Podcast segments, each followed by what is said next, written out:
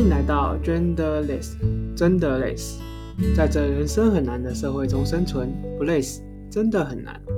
我们会找人来聊聊天，听听大家的故事，并从跨性别者的视角出发，去看看这个世界，分享、讨论彼此的观点，有说有笑，有声有泪，度过充实的时光。欢迎来加入我们一起聊天吧。好，我是飞二元的小春。然后今天今天有两位来宾跟另外一位主持人，那我们就先请他们来自我介绍吧。嗨，大家好，我叫豆豆。嗯，Hello，大家好，我是姑。Hello，大家好，我叫做七零五。好，那来宾自我介绍的部分，我在访纲里面有写到。那除了你们名字之外，可以稍微介绍一下你们的性别认同、出生指定性别、当前证件性别、性倾向认同之类的一些资讯吗？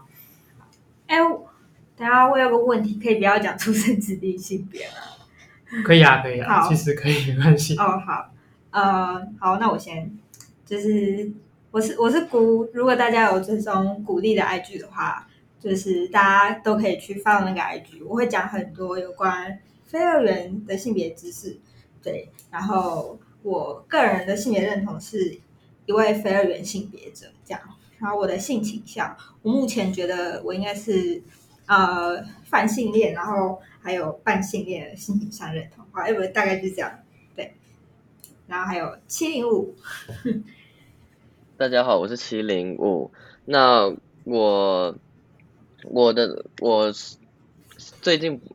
开始不太想要去呃定义我自己到底什么，所以呃就我的认同就是酷儿，然后我现在在阿姆斯丹大学念呃社会学，然后我平常会在台湾性别不羁充电站写一些跟性别有关的文章，嗯。好，那换我。对，啊，大家好，我叫豆豆。然后我的性别认同是女生，但是我的生理性别是男生。对，我是跨女。然后目前法定性别也是男生。对。然后我的性倾向也是女生。然后我的自我认同我是女同志中的 PP 恋。对，我就是我自己很喜欢打扮的比较阴柔，然后喜欢的女性也是比较属于阴柔特质。对。好，那我们来进入这次的主题。那我这次主题是定跨性别的社会议题。那东方跟西方有什么不一样？那国内外又有什么样的大小事？那两位目前就是分别又做了什么样的性别研究？好，我先说，呃，我是姑，呃，我其实目前因为我现在是研究生嘛。那我做的其实是台湾的男同志怎么跟他们的原生家庭的父母去做身份协商。那其实这也蛮有趣，会呼应到我们呃这个 podcast 的主题。对，因为其实我会做这个研究的原因，是因为呃台湾它它处在一个比较特别的呃脉络，就是它跟国外很偏西方国家那种呃斩钉截铁就是出柜哎不出柜，就是中间有。呃，很分明的这个脉络不一样。台湾是比较处于就是在出柜跟不出柜之间这个模糊地带的部分，所以因为这个跟西方国家不太一样的这个出柜的脉络之下，那这些台湾的男同志怎么去跟他们家人协商，就是他们自己的男同志身份？对，我做的东西大概就是这件事情。对，那七零五呢？呃，我因为我现在也是研究生，但是我还没有开始写我的论文，所以，但是目前目前我对我论文的想法是，是说，因为因为我最近一直在思考，呃，就是所谓的身份政治的这一部分，然后我也观在非二元社群里面观察到，当呃一个人他的。就是观察到蛮常出现的情况下，是当一个人的性别认同出现一个比较流动，或者是突破框架，比较突破我们现在想象中的二元的框架之后，其实也会，我，就是开始去影响到一个人的性倾向的，就也会去，嗯，我不想在这边建立一个一个因果关系啊，但是其实是会发现会有这样子的现象，是说，就一个人的呃性性倾向也会开始就是去嗯动摇啊，动摇感觉是是个负面的词，就是也会更去探索自己的性倾向，所以我想要在、嗯、在呃。我想要想要研究关于这两者之间的连接嘛，就是嗯，所以所以就是一个比较走呃库尔理论的这种研究方向。嗯，对，有点现在有点模糊，因为我还没开始，还没有真的开始写。我我的是假期，我只是在只是在研究生的第一年而已，慢慢来，没有问题的。虽然我不是做性别研究的，不过研究真的是一件漫长的路。对，没错，非常认同。那那其实我们可以分享一下荷兰的大众们对于种族啊、性别有什么样的看法吗？因为啊，身为一个土台湾土生土长的人，真的是对国外很陌生这样。嗯，对。那要讲荷，如果先讲荷兰对于种族的看法的话，就是。最近欧洲种族最最常被拿出来讨论的议题就是穆斯林的议题，那是因为就是因为移民，然后让他们就是因为移民来自穆斯林国家的移民，然后加上然后加上荷兰自身的国族认同，让。让荷兰的穆斯林议题感觉是更更容易被搬上台面去讨论的事情，所以呃，稍微解释一下荷兰的性别性别的脉络好了，就是在一九六零一九六零年代的时候，荷兰变得非常非常的世俗化，就是说。荷兰有三分之一的人口失去了他们的信仰，那那个信仰基本上就是基督宗教的信仰。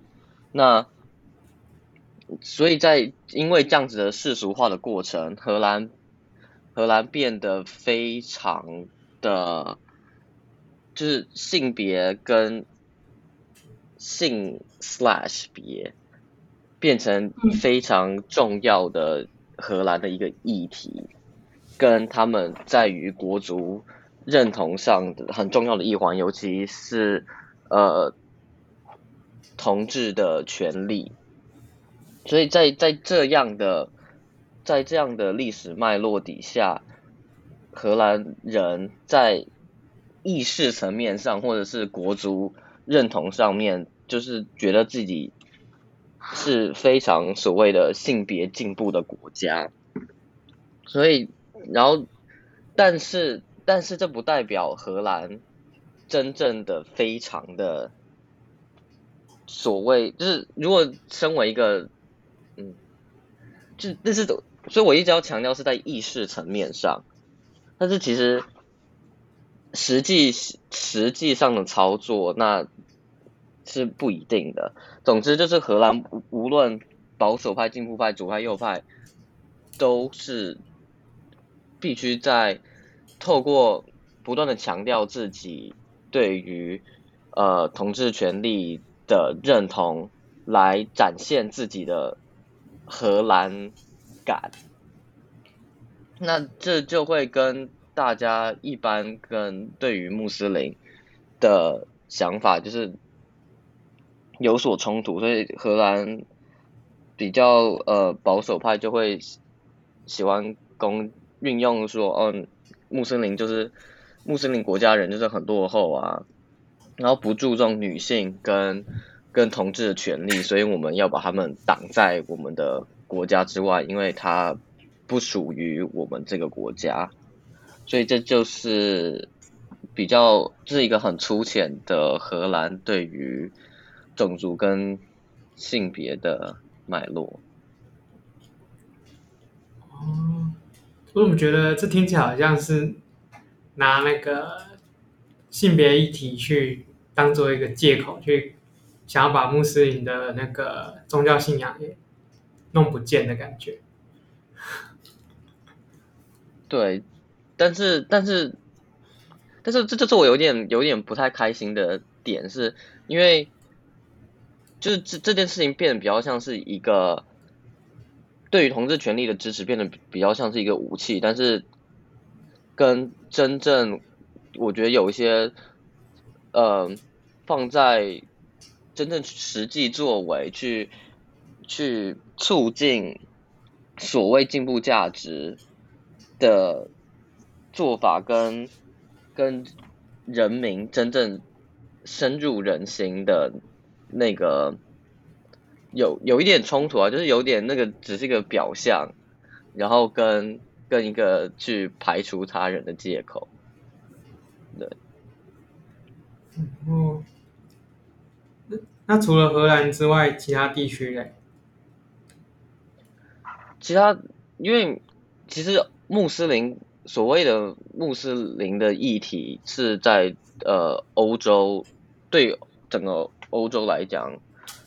因为移民的问题是大家都很喜欢拿出来讨论，但是荷兰比较特别的点是荷兰极度的世俗化，但是像例如法国，法国就没有这么，法国现在的我没有特别去查，但它现在的那个有宗教信仰的人口还还算是蛮多数的，然后加上法国比较多的。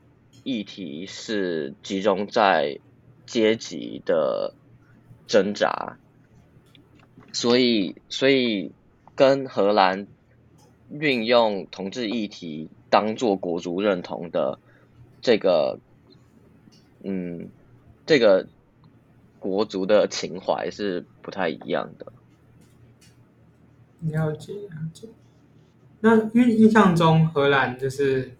殖民过蛮多地方的，那对于这些殖民地有什么样的影响吗？荷兰，嗯，你说，因为因为刚刚提到说，呃，荷兰在做这个性别议题这件事情的的时间点其实还蛮早的，那跟他的殖民相关的这些历史是有影响的吗？还是其实？就是两件事情。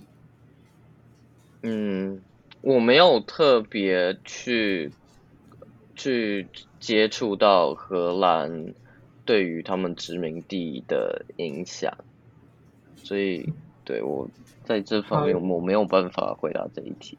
好，了解，因为你有提到说就是去殖民化跟性别之间的关系，那为什么那时候会想提到去殖民化这件事情？如果喜欢我们分享的，欢迎追踪 IG 以获得最新的消息。关于节目的资讯呢，都放在下方的资讯栏当中哦。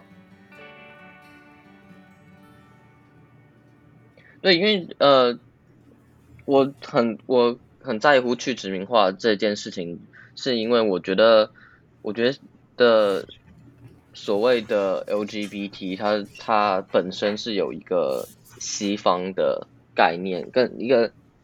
它是一个在西方的历史脉络底下生产出来的的生产出来的概念，那那它其实没有办法在很多的文化底下是没有办法这样直接套用的。然后在这样子直接套用底下，可能会造成一些，会造成第一个，它会剥夺掉。不同文化里面的人对于自己认同定义的自主性。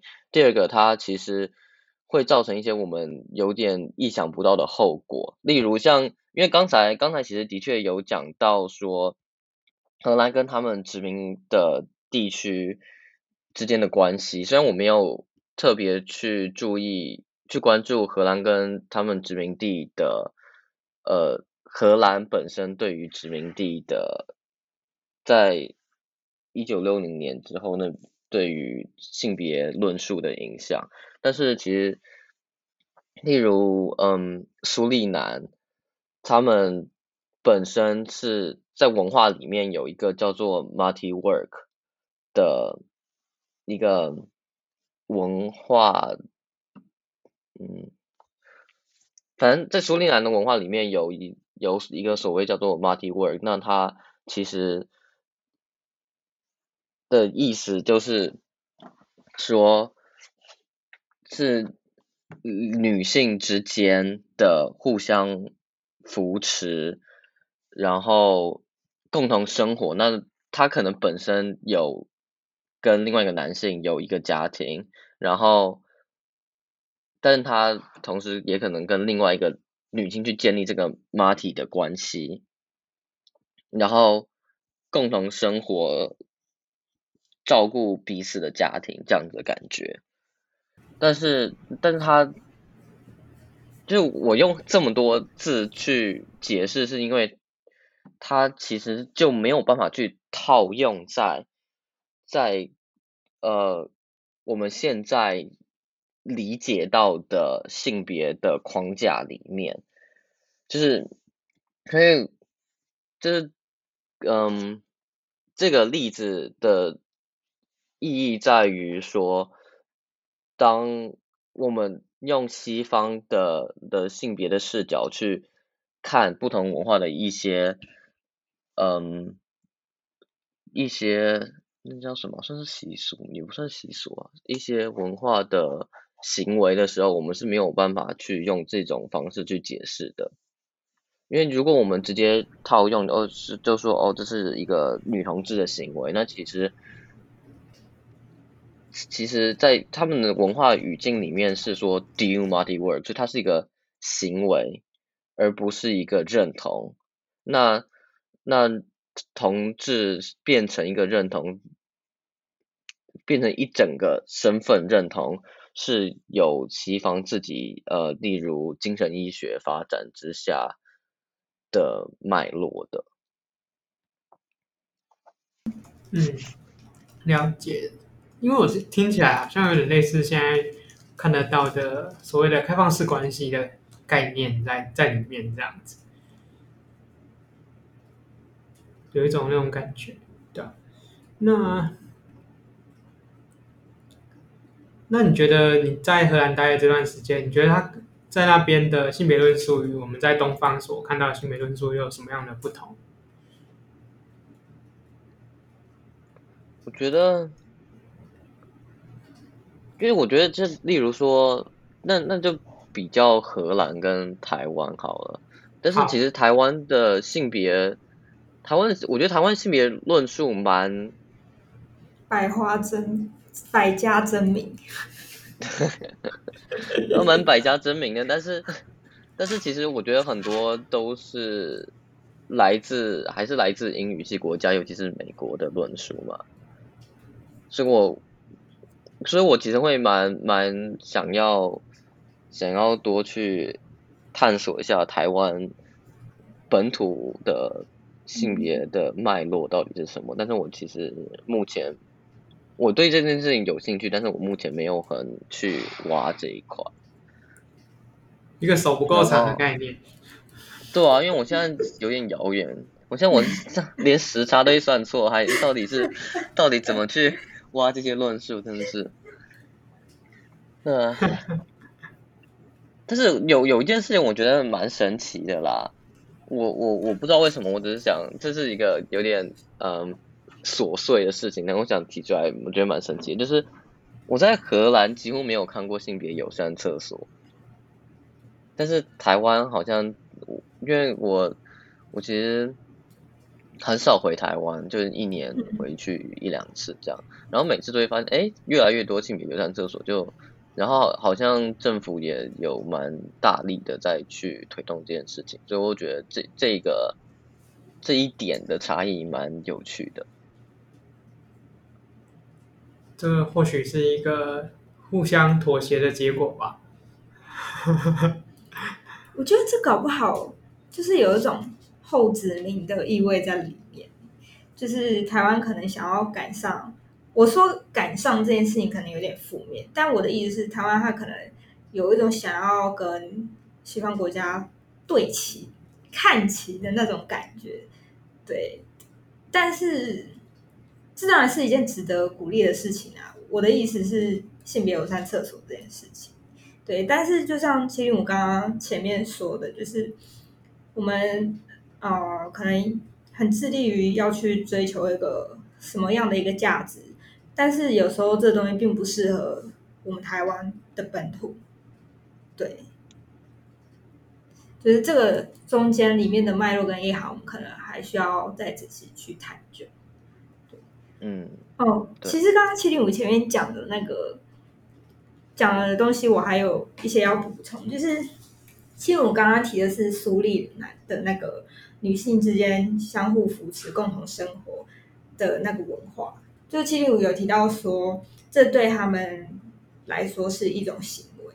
而不是所谓的女同志，因为女同志是西方来的一种概念嘛。那我我就想到，其实像是一些中东国家，他们他们现在在我们的认知里面，可能是一个比较反同的国家。可是其实，就这些中东国家，他们的所谓的反同的概念，其实也是西方国家传过来，就是也是殖民过来的。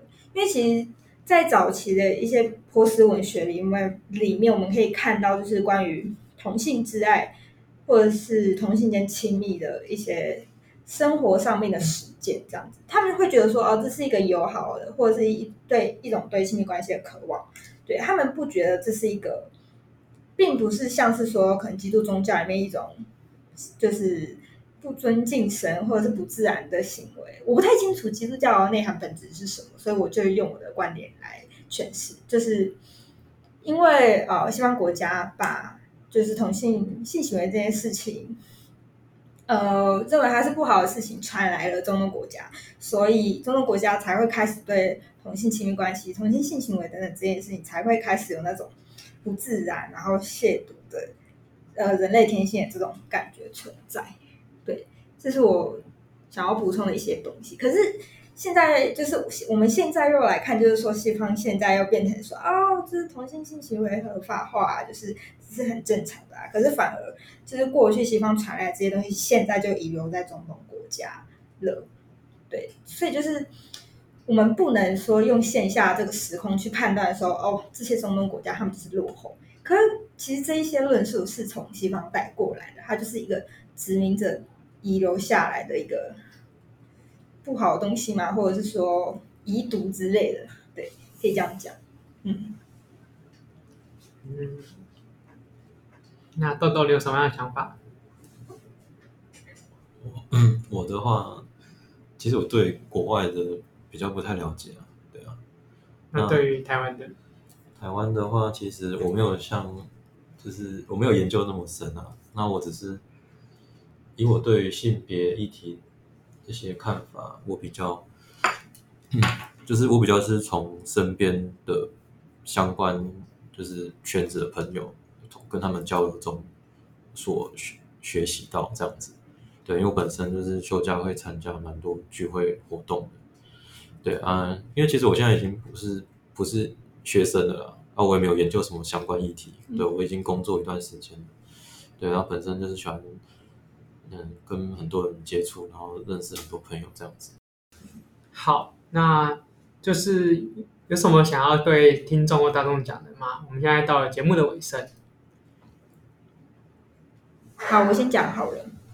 就是因为我刚刚前面有提到说，就是我们对于现在的中东国家，我们可能会觉得说啊，他们很落后，可能他们很反同。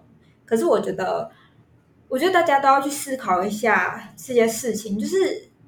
我们觉得说，呃，这些中东国家很落后，或者是说现在这些西方国家很进步，就是这件事情之所以会发生，是不是因为基于一些过去的一些历史上面的介入？就像我刚才前面讲，因为中东国家他们是因为西方国家的殖民，才会有所谓的反同的思想在国家里面，就是就是生长出来，对，就是。我觉得在任何时候，我们都要去思考这些殖民主义、这些呃，知比较偏向霸权的知识或者是概念，在世界各个不同的国家所留下的痕迹。就是当我们在批判某一些所谓比较呃概念比较落后的国家的时候，我们是不是也可以去思考说，呃，他们过去是受到哪些哪些事情啊，哪些因素的影响，才会走到现在？还有以及就是有时候有一些比较平权的意识，可能在这个国家就不太适合。就像就像七零五刚刚前面讲的，就是呃。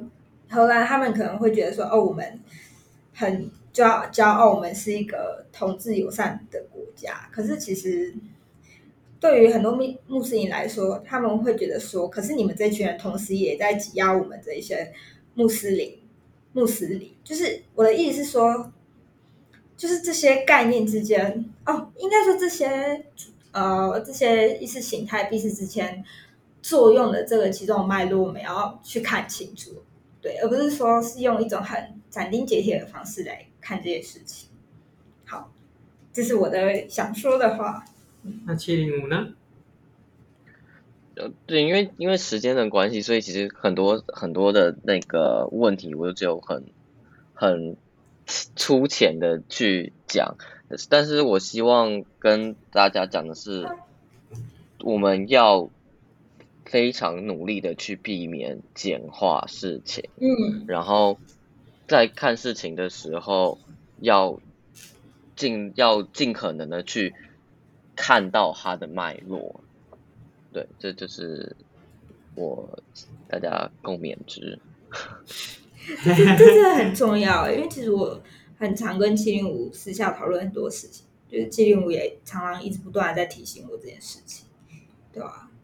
但很容易忘记，就是经过七零五不断的跟我讨论之后，我现在都很仔细小心的在注意这些事情。七零五是我的启蒙导师。好，那节目到了尾声，那你们会怎么想？会想要怎么样去命名这一集？这样，不然就是用我原本的标题了。我觉得我自己觉得可以把题目的。Keyword 设在，也不是说，就是我希望名称可以有那种要传达的概念，是说事情不能只看表面，但是好像也很困难，对不对？七零五有什么想法？因为我我觉得我们好像讨论的东西蛮广，对，所以好像有点难一言以蔽之。好，那节目就到这里，那我们跟观众说再见吧，拜，拜拜，拜拜，拜拜。